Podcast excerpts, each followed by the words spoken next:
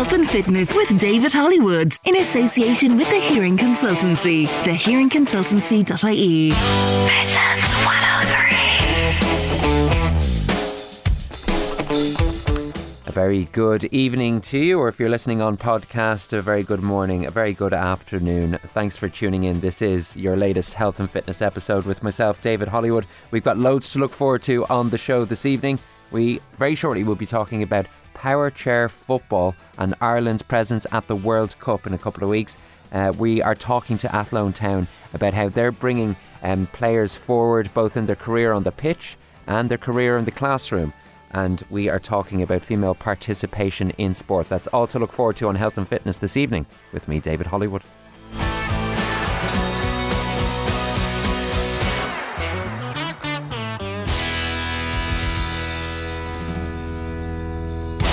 Now, many Irish fans will have their eyes uh, keenly trained on uh, the World Cup in France for uh, the rugby, but uh, there is an Irish team heading down under uh, to take on the world's best, and it's in power chair football. The power chair football uh, World Cup starts on the 15th of October. I'm very glad to say that we've got the management team for Team Ireland in studio with us this evening on Health and Fitness.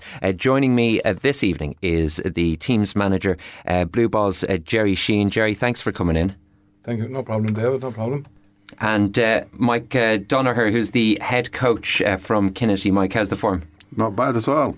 Okay, guys, great to have you in. Um, Gerry, you know, we're we're just around the corner from the tournament starting. I imagine from uh, the perspective of the players, uh, parents, uh, the management team, everybody involved in the Irish setup, uh, the excitement really is starting to kick in now.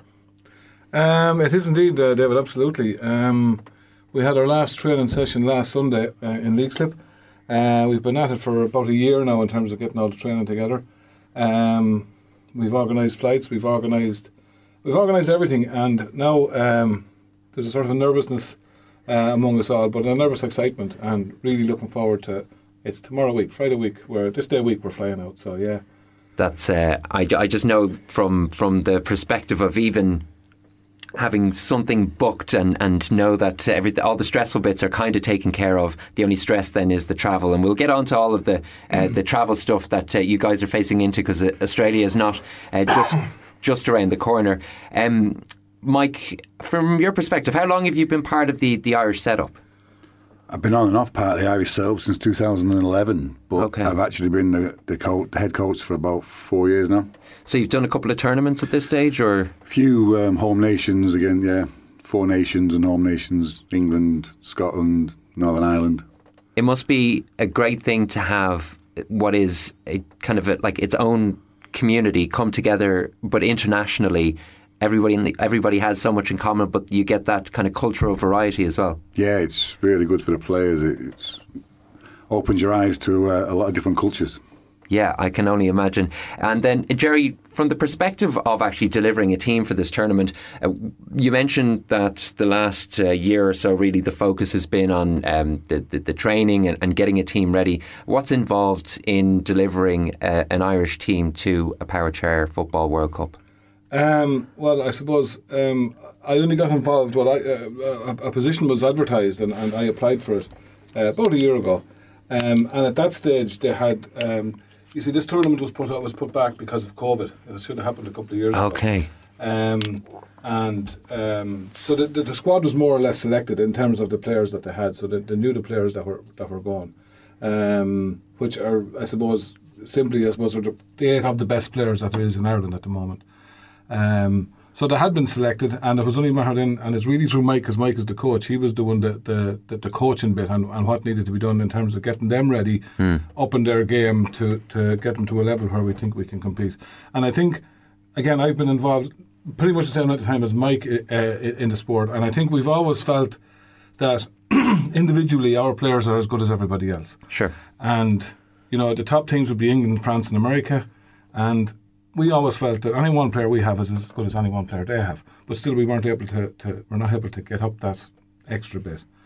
So that's what we felt we could make a contribution to. So that's what we've we've we've been pushing for the past year, trying to get the guys to believe, uh, trying to push them in a direction that um, makes them better players and makes them a better team. And obviously, Mike will tell you in a second there that we beat England over the summer, which is the first time any Irish team has ever beaten an England team. Um, and that certainly has brought us on an unbelievable amount in terms of the players' confidence, in terms of our confidence, because you don't know whether you're you're going down the wrong road or whether you're whether it's working at all. But that certainly was that really. I mean, when we came back from England that weekend, we, we sort of said, yeah, this this is definitely going in the right direction. Okay, Mike, we'll talk about important landmarks along the way in a second. But uh, you've got uh, two sons part of the team, uh, Tom and Sean. I do, yeah. So you might be able to speak to what you observe in, in, in their participation in this sport, what it does for them, what it does for uh, the players playing for Ireland, but even let's you know go back. I know um, you'll be well involved with Midlands United in Mucklagh, uh, which is a power chair football club in the Midlands. What does this sport do for those who take part in it? Well, it's it's not only the sporting aspect of it; it's it's the social aspect as well. I mean, you say that I have two sons, I do, and they have friends all over Europe. They have friends all over the world, and it's just a real social outlet that that otherwise they probably wouldn't have. I mean, it just gives them something. Yeah, and in terms of uh, what Mike mentioned there, the win over England, um, it's funny how like a, a, moment in time can just make a group then believe. So that's that's what happened with that win over England. Well, it's like Jerry said, we always we always believed that we had the players to match up, but we just never seemed to get it together. And they've been together. I think COVID put off the World Cup, and I think the team trained more together. Mm. And they became together, and, and they won. And it's it's a great belief now. Yeah. What is involved in the technical side of training? You know, techniques are you looking to develop? What are the important skills if uh, one of these Irish players uh, are heading to a World Cup, or indeed if uh, someone listening this evening uh, wants to head down to Midlands United, uh, what are the things that are going to learn in terms of technical skills to play power chair football? A lot of a lot of the technical skills would be done at club level. Yeah, I mean, like Jerry said, the, the, a lot of these players, that well, the eight players are the best eight players in the country. So I think our biggest thing with the team wasn't the technical ability; it was actually gelling them together as a team and getting them to play the way we want them to play, I suppose. And that's really what we've come. It's more than technical ability; they all have that anyway. So it's just getting them to play as one. You're trying to gel that group. Gel that group, yeah. So there's that coherency and, and, and, and a flow to their play and that type of thing. Yeah, because see, we only have a limited amount of teams in Ireland. So you've got the, the top players playing against each other on a weekly basis in the league, and then you have to try and get them together now. And it's, you know, you, you have rivals and you have to get them together and, and get them to play as one. You're listening to uh, Mike Donoghue, who's the head coach of uh, the Irish Power Chair football team, and we've got uh, Jerry Sheehan in studio as well. These lads from Kinnitty and Blue Ball, and uh, they are bringing Team Ireland to the Power Chair uh, Football World Cup in Australia. Stay with us. We'll be back on Health and Fitness very shortly indeed.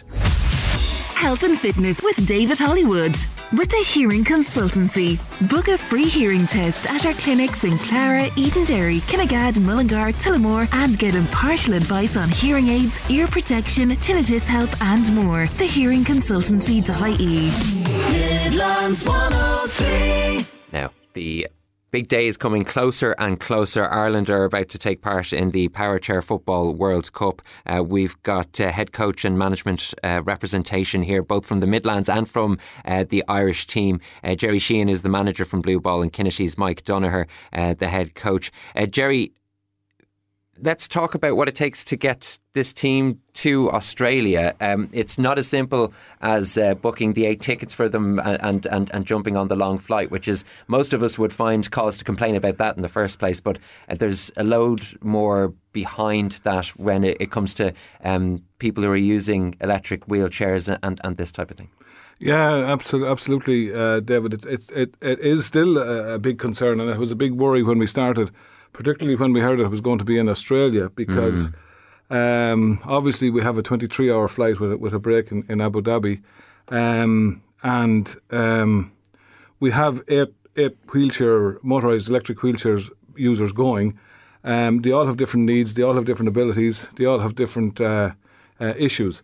Um, and, you know, I think a lot of uh, aircraft carriers, you know, they think of wheelchair users as a person who's able to wheel themselves down the, you know, around the place.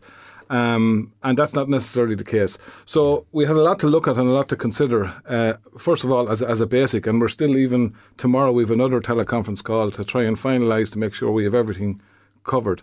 Um, so the first thing we we, we, we broke we, we had them broke into two fours. We're travelling two separate fours rather than the eight going on the one flight. Okay, yeah. So there's two going on the fr- there's four going on Friday and four going on Sunday.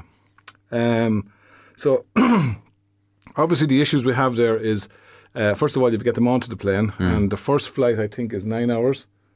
Yeah, and the second one then is whatever twelve or fourteen. So. Uh, it's a long time. I mean, uh, for any of us, it's a long time to be in the one place. But these people can't get up and go to the toilet or walk around or stretch their legs. Um, so we have a lot of issues to think about. A uh, of getting them on. Then you have you know welfare if they need to go to the loo or anything like that. What have we in place? Um, and then when you get to the other side, then we have a two and three quarter hour window to get them off that plane and onto the next plane. Yeah. Um, and you know, there's a whole lot of issues with that, as you can imagine. And you know, getting them off, and, and it's a, a timing thing. And you don't want them out of the road. Their own motorised wheelchair is going into the to the hull of the plane. So And those chairs are bespokely for their needs. Correct, So it, it, it in these moments where um, planes and, and, and airlines have protocols that can't be aff- affected and changed, it does put you in a bit of a jam. It puts us in a yeah, but it's something that we have to work around. I mean, that's the way it is. Yeah. So the chairs will go into the hull of the plane, and that's it. The chairs are gone. But there are smaller sort of uh, transport chairs that the, that the airport would use. So again, they're not ideal. Um, they're small. Um, they're not comfortable, and we don't want our lads in them any longer than they should be. So we've done things like they're going to be last off the, the, the plane that arrives, you know, that arrives, and then they'll be first onto the plane that departs So there's as small as windows uh, d- as possible. in, not- in yeah. Yeah. yeah. That so as that sort of thing is what you have to think of. Um, we have uh, we have got them up into business class, which means that they'll be able to um, put themselves stretch themselves out. You, you know, you can stretch yourself out. You're not just sitting the whole time. That You must can- make a big difference. Absolutely, yeah, absolutely. I think uh, myself and Mike would have been part of the group that went to the last World Cup in Florida in 2017. And uh, while the experience playing in the tournament was brilliant, the experience, well, not even getting there, getting home was a bit more difficult. Okay. And, um, you know, with all the best will in the world, you know, people who work in an air business, they don't really understand.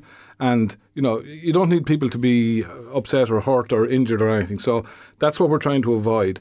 Um, and I think, insofar as we have so far now, we, we've covered a lot of um, bases on that front, you know. Yeah, yeah. uh, It's, I mean, like the- it, this is it. Is that the the world for whether or not we'd like to accept it um, tends to not just hasn't developed enough awareness in how it runs and operates to be accommodating to people who might be in electric wheelchairs or otherwise. Mike, from your perspective, um, moving around with the team, uh, it, this kind of stuff, you must learn to just think on your feet as you as as you have to, and and, and adapt when you need to.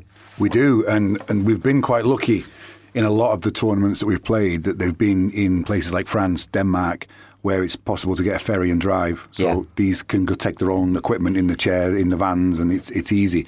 Where it becomes a problem is when you have the flight. It's like Jerry said, we went to Florida. That was a seven-hour flight.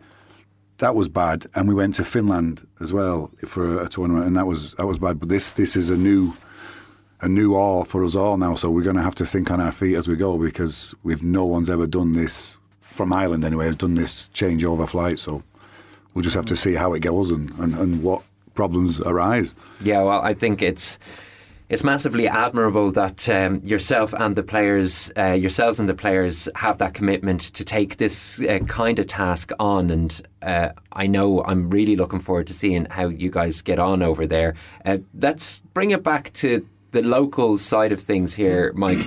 Um, I understand that this environment that you guys have created around power chair football it's it's welcoming it, it's it's it brings a great sense of uh, socializing for those who, who participate but in terms of numbers uh, you'd love for more people um, to come and get involved in, in, in power chair football We would, yeah. We're we're always looking for new players, and it, it seems to be a sport that, that just isn't known uh, known about. It's you go to places where you would expect a lot of wheelchair users to be and would know, and nobody knows it exists. Yeah. So the biggest um, problem that we have is to get new players, uh, and that's countrywide now. That's not just the Midlands. That's that's the whole country. And if if those partisan, uh, participation numbers come up, Jerry, uh, what uh, what are the benefits? Uh, obviously, the pool gets bigger for say national team representation, uh, but I suppose as well, anyone who's already there has that much more support and, and potential potential friends for life and this type of thing. Yeah, um, absolutely, absolutely. I think um, if you just take it on a national level in our national league, um, I mean there are players from all over Ireland, so you will get to meet them, you will get to know them, they will become your friends. You'll be friends with them on Facebook, you'll be friends with them through uh, PlayStation, through Xbox. Um, that's what they'll be doing, and I mean we're t- that's nationally. They also do the same thing with players from Denmark and Finland and Japan and Australia. Uh, the lads that do play for Ireland.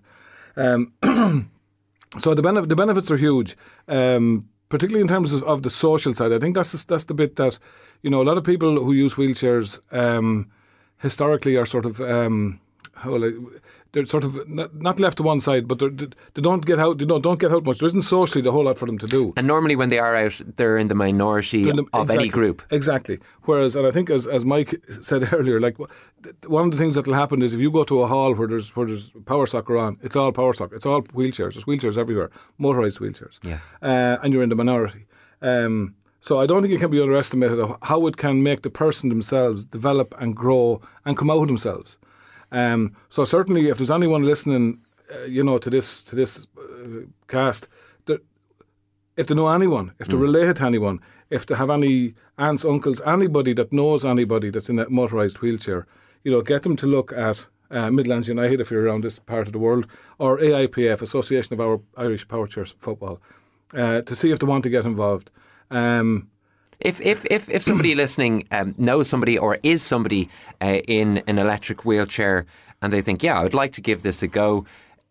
Do they need to do anything other than turn up with their chair on the day? Uh, what what are the kind of equipment requirements or participation requirements? the equipment varies between level of play. I mean, Okay. people can start off playing and they can have attachment guards that fit onto a day chair that they can try the sport. And then there's the next level of chair that everybody was playing in, like the no the, the top teams don't play now. And then there's an even better chair, but they could just come along in their day chair and participate and see if they enjoy it. To get an To idea, get an idea of, of what enjoy they're it. Now, obviously, there's financial. do- You've got by chairs, club chairs. There's all there's all sorts of, of obstacles, but everyone can come and play at any level. And mm. Um, to finish up, guys, uh, aside from, firstly, actually, I, I just want to run people through uh, what you guys have to look forward to in terms of um, the, the match programme. I know you are well aware that you open your tournament on the 15th against uh, Denmark.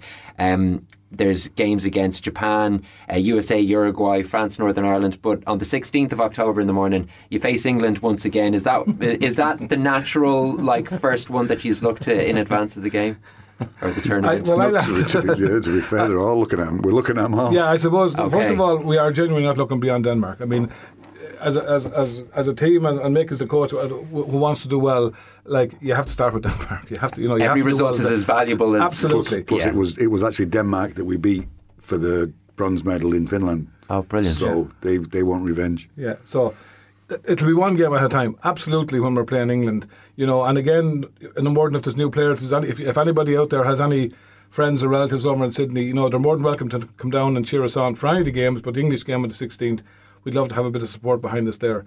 Um, so yeah, the English game will be will be highlight. Let's hope we can repeat what we did in July.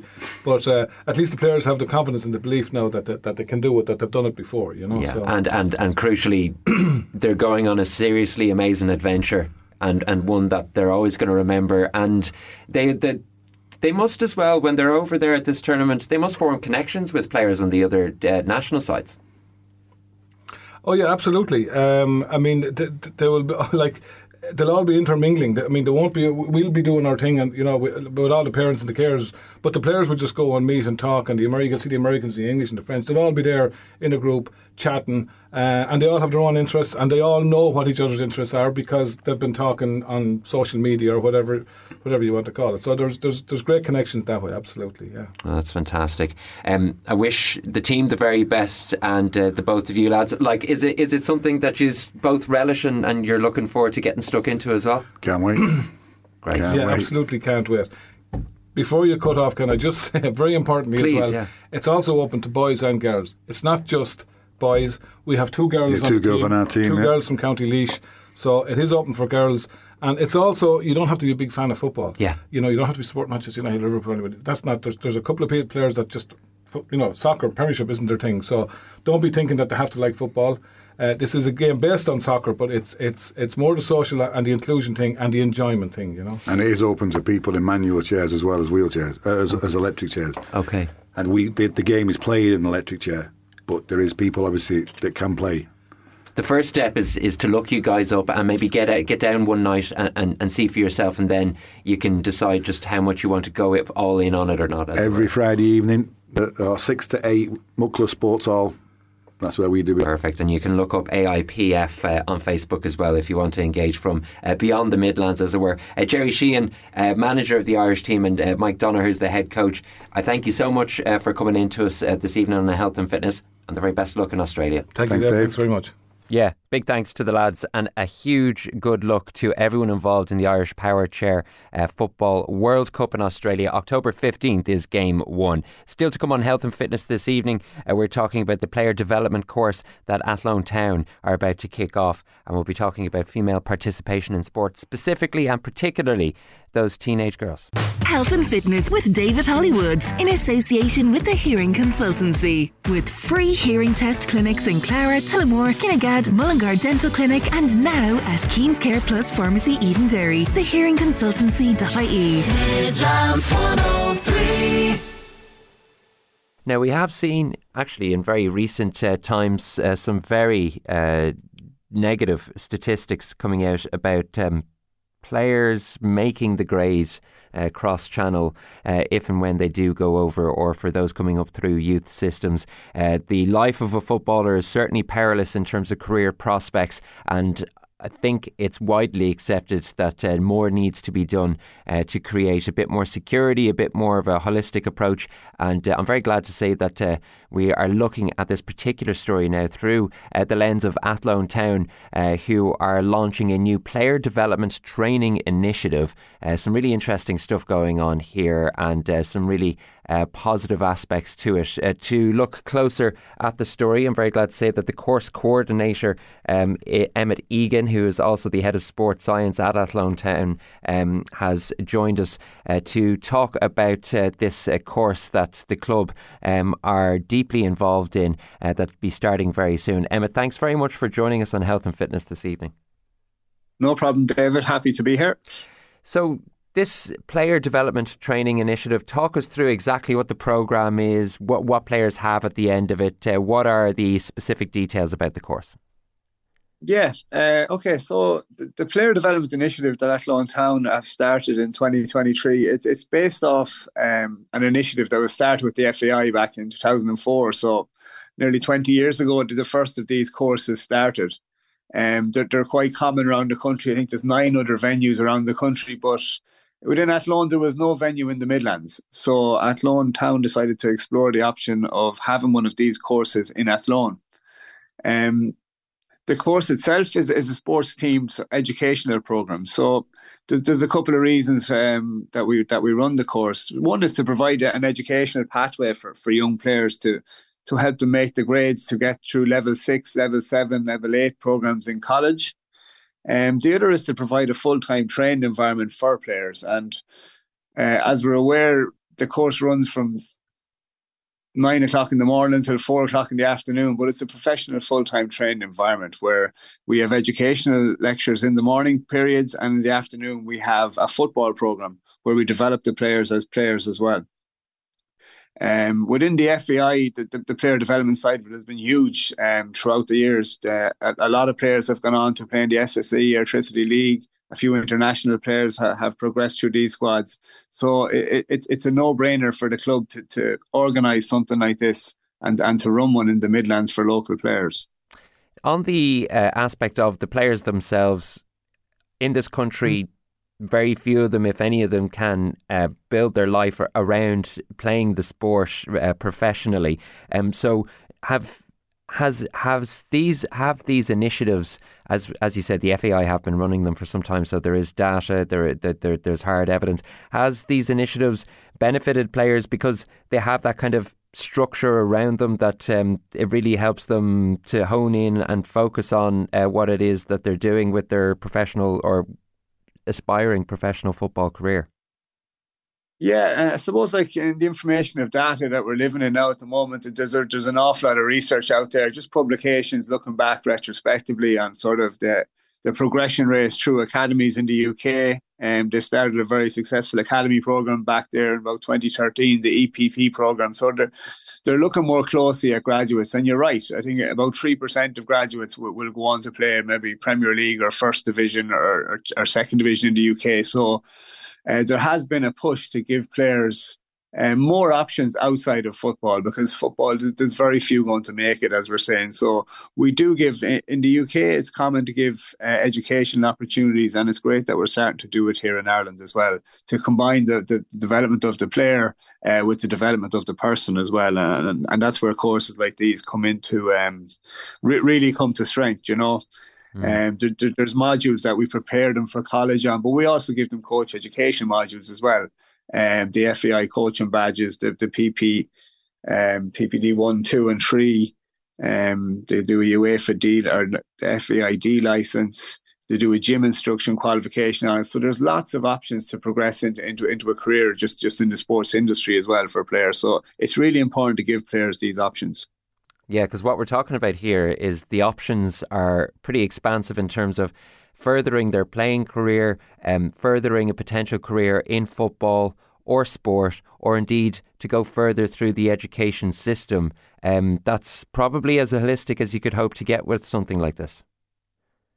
Yeah, absolutely. And, and listen, myself, like I'm, I'm delighted to be to be spearheading the course for them here in Athlone because I, I myself would have done a program like this maybe 20 years ago tr- through FÁS at the time. Do you oh, know. I would have started fitness instructor qualification myself and and uh, this course sort of gave me the, the confidence to go on myself and get get my own career in sport, pursue a career academically, and then work professionally as well. So I really see the merits in a course like this. So I'm I'm delighted to be involved in it uh, to help young players because um, at that age there's a lot of pressures. Um, for young players, particularly ones who want to become professional players. There's pressures from home to go to college, mm. and they're they're very young making decisions coming out of school. So I feel a course like this is, is a is a really good stepping stone uh, for any young player. What about the club specifically? Because uh, Athlone Town are essentially uh, running this and, and, putting in the most substantive inputs. Um, is it's part of a bigger picture of community engagement uh, from what I've heard talking to uh, your colleagues in the club, uh, that is one of the kind of current mission statements in Athlone Town is is to develop that footprint in the Midland society.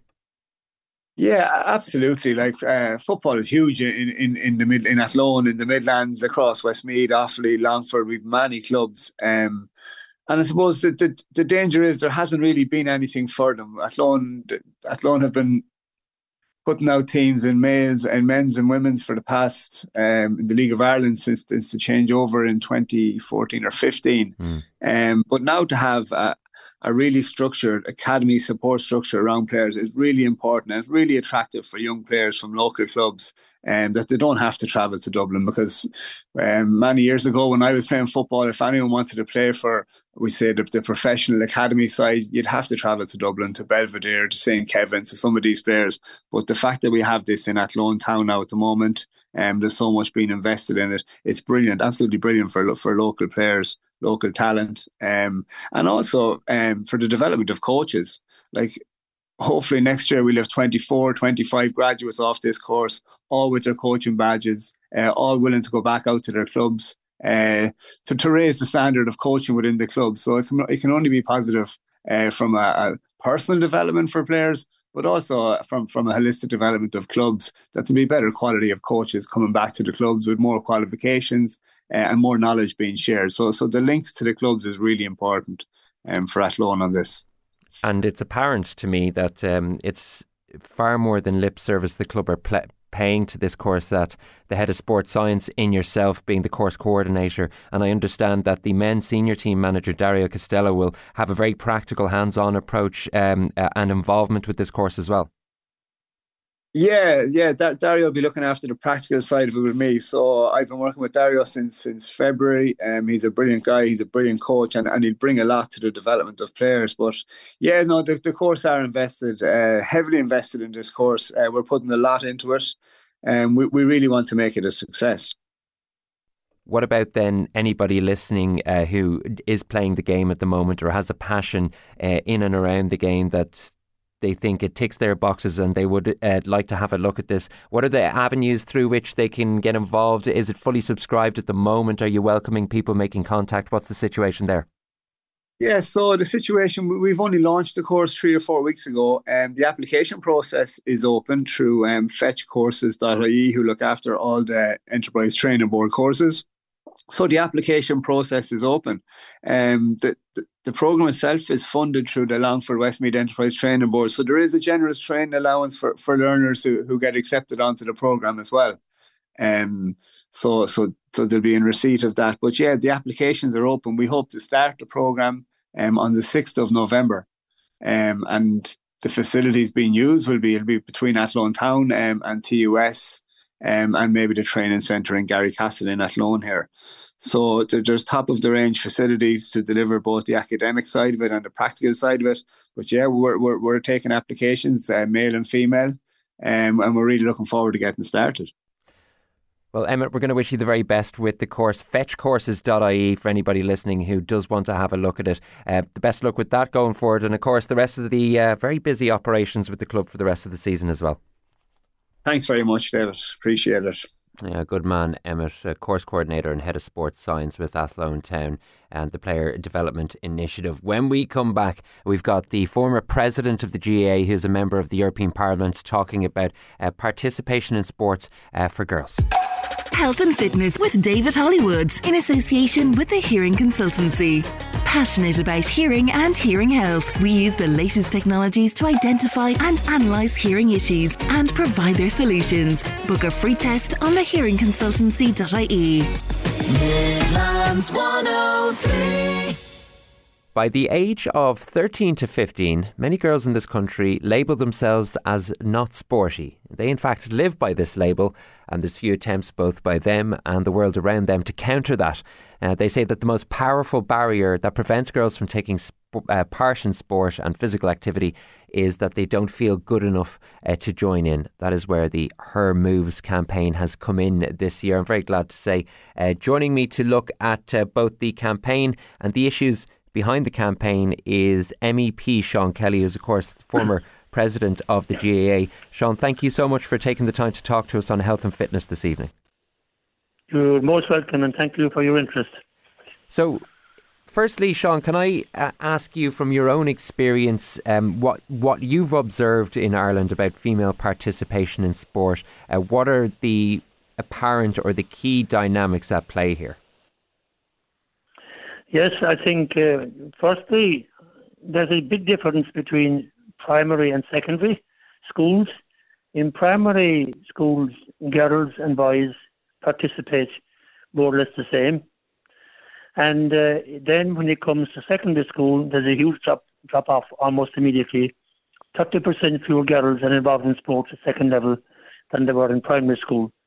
And I think that while a lot of progress has been made, particularly with uh, ladies football and camogie, and of course with the international soccer team doing so well now, there's an opportunity to build on that. But a lot of it comes down to the emphasis, I think, and where there is probably too much emphasis on competition, then they don't have the confidence that boys might have in relation to how they're performing, and maybe too much pressure to get results. So I think really we have to try and, above all, I think, improve in terms of encouragement. I think 64% of women said we need to encourage young girls to take part more, and that's an interesting point. And I think that's what the Sports Ireland are trying to do. I welcome the move because we should have, ideally, a similar percentage participating in sport at uh, girls and boys level and I think that's something we have to look forward to. And of course, then to make that happen, we I think women's sports would feel have been underfunded for many years, and even men, a lot of men think the same. So that has to increase as well. But at least creating awareness is a start, and then we can move forward gradually by looking at the issues in terms of participation, in terms of confidence, in terms of funding, and it's worth above all enjoyment. Yeah, enjoyment is really the very most important thing from a lot of people's perspective. Certainly, from a parent's perspective, that's what you want uh, your children to go through is, is, is enjoying it, regardless of competition or anything uh, beyond that, and and keeping people involved then has such telling health benefits down the line. Of course, uh, from your perspective, Sean, from the GAA's perspective, when you were president there, uh, the GAA has overseen a, a, great raising of the profile of uh, women's games, be it camogie or ladies Gaelic football. Uh, but by the same token, you mentioned there how um, it may be the case that uh, young women suffer for how competitive things uh, become when they get into the, those those teenage years, and a, a, lot of camogie and ladies Gaelic football, uh, the managers and a lot of the sort of adult role models uh, are are still men in the association. Is that something that you observed in your time there? Something that you guys worked on to address to bring up not just female participation in sport, uh, but for those coaching in the sport. Yeah, and it, it's good that men will be coaching uh, in women's sports, and it's good to have women coaching also, but they must work together. But I think sometimes the men tend to put too much emphasis on the competition, and particularly the attitude to losing. Uh, I think that's something that needs to change. Okay, it is fine to compete, but if you lose, it isn't the end of the world. Often men say it's the only thing that matters, and I think that's not a good approach you must be able to uh, encompass both those who want to be competitive, but also those who just want to play for the social benefit. And we haven't put enough emphasis on the social side of it. And indeed, it's great that, uh, particularly ladies Gaelic football, has only started in 1970. It is now the highest participation of all sports in Ireland for ladies, 41%, whereas Camogie is 28, and then 25 for soccer and 21 playing basketball. So I think there needs to be a real divide between those who want to compete to win, then not taking it too seriously if they don't win, but then those who, do, who are bit interested in competition, they just want to pay for the social side of it and participate. And I think we really need to work on that as well. Yeah, and uh, another line that came from Sport Ireland um, is that the research shows girls are more likely to engage in physical activities if they find them socially enjoyable. So that goes to show that that particular aspect is something uh, that probably can and should be worked on. Just to touch back on the GAA, Sean, as well, because of the nature of the association, um, if the GAA can really get things right in terms of uh, being inclusive for young women, uh, because it reaches into every parish across the country, it can bring the general level of female participation up almost on its own shoulders to a certain degree. Without a doubt, and it's great that that movement to integrate the sports has more or less happened at club level. The vast majority of clubs now are uh, three team clubs. They take in ladies football if Camogie if they play them, and then also men's football and hurling. So there'll be possibly four uh, sports taking place. And I think there's far more recognition now of girls at club level. That's great because women are involved in uh, also in administration far more than they used in the past, and we need that to develop. But little things were very annoying from the ladies' point of view. They were often put in the back of the, the list when it came to facilities. Mm. They wouldn't get the facilities that the men would get. And I remember when I was president, when there was a replay in the All Ireland semi final between Kerry and Tyrone, we used the occasion to have a Kerry and Tyrone ladies football match as a double bill. So that was obviously the biggest crowd ladies football ever played before. But now they're getting massive crowd themselves, which is great. And I think a lot of it is down to the developments at club level where they're treated with respect, treated equally, but that must be ongoing. And one thing I'm very pleased about in recent years, and I've seen this particularly in Munster and Leinster level, where the championship games are going ahead, they incorporate either a camogie or ladies football game, which is, and I think all that's encouraging because you must have a profile as well. You must have role models for girls. And obviously, the Irish soccer team would have done a lot in that regard as well. But I think equal recognition and to, above all, so they can feel they're equals and that when it comes to deciding things like venues for matches and so forth, uh, or for training, that the ladies aren't cast into the worst part and the men get the dominant part all the time. Yeah, exactly that. It's um, it's one thing for female participation to be something that we focus on. But for those who are already participating, it's crucial they don't get disenfranchised through their experiences of going to games and, and feeling like a secondary version of of, of the male participant. Uh, the final question, Sean, on, on, on the idea of sports participation is from your perspective as a member of the European Parliament representing Ireland over there, um, where does Ireland stand in relation to its relationship with sport and in within its relationship to female participation? If you've seen any sort of um, evidence or signs of, of um, uh, differences across the, the member states? We're far ahead of a lot of countries, actually. And I think the reason is because we have uh, the prominence of Gaelic football and uh, camogie giving girls an option. And indeed, one of the things I noticed here and also in other uh, cities is there's an awful lot of women who have no connection at all with Ireland. In fact, I was talking to one of them last night, would uh, have taken up Gaelic football or camogie, particularly Gaelic football because it's a game they like playing and again, the friendships involved, the social side of it. And again, I think not taking it too seriously. This business that it is the be all and end all, that's not something that's desirable, I suppose, at any level. But I think a lot of women would find that a turn off. Whereas uh, I find, particularly here in the European games and so forth, they want to compete to win and they enjoy it if they win. But if they don't win, it isn't into the world. And I think that's a positive, a positive thing. And that encourages a lot of ladies to take part in uh, Gaelic games, and I think that's a wonderful thing, and it is something that could grow more. Because when you look at it, actually, David, there are very few countries that have indigenous sports like ours, mm. and especially we need to highlight them more, especially for the attractiveness and the enjoyment that uh, girls can get, especially playing Gaelic football or camogie.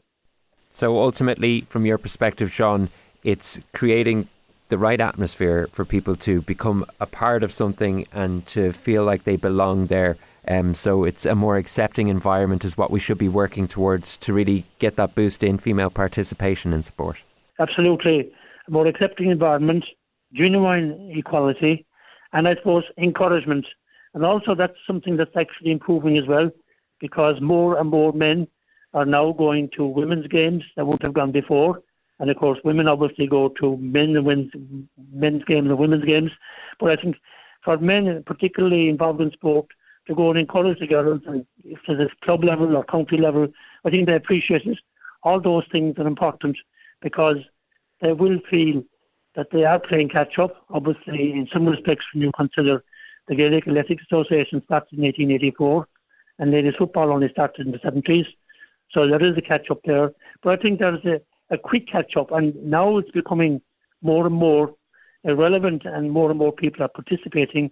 And I think the move by Sports Ireland will further enhance that because there are huge benefits, and these are the things we need to emphasise also, and women are aware of it in terms of mental health, even body feeling, etc., which women obviously often take seriously, maybe more than men. All those things are enhanced by being involved in sport, and I think the real challenge, I think, will be to take the participation, which we have seen at primary level, and continue it on to second level. And there's a, there's a good chance then it might go on to third level and adult life if, uh, above all, they see the benefits, they see the mental health benefits, the social benefits, and also the physical benefits. And I think once they're encouraged and facilitated, and good facilities, and the equality of treatment, I think we can see far more women, as many men, women as men, participating in sport and enjoying it into the future. And at the end of the day, that is the best way to finish this conversation. Is it's about enjoying uh, participation. Sean Kelly, MEP for Ireland South and former GAA president. Thanks so much for taking the time to talk to us on health and fitness this evening. Thank you, David, and thanks Midland 103 for taking interest in this very important topic. Thank you very much. Very important indeed. Thank you to Sean Kelly. Create an accepting environment and provide genuine equality. I think those are two key points to finish on this evening. And one final one keep moving. Child, man, woman, young or old, keep moving. Otherwise, we lose it. Joe Cooney's coming up next after the news at 8.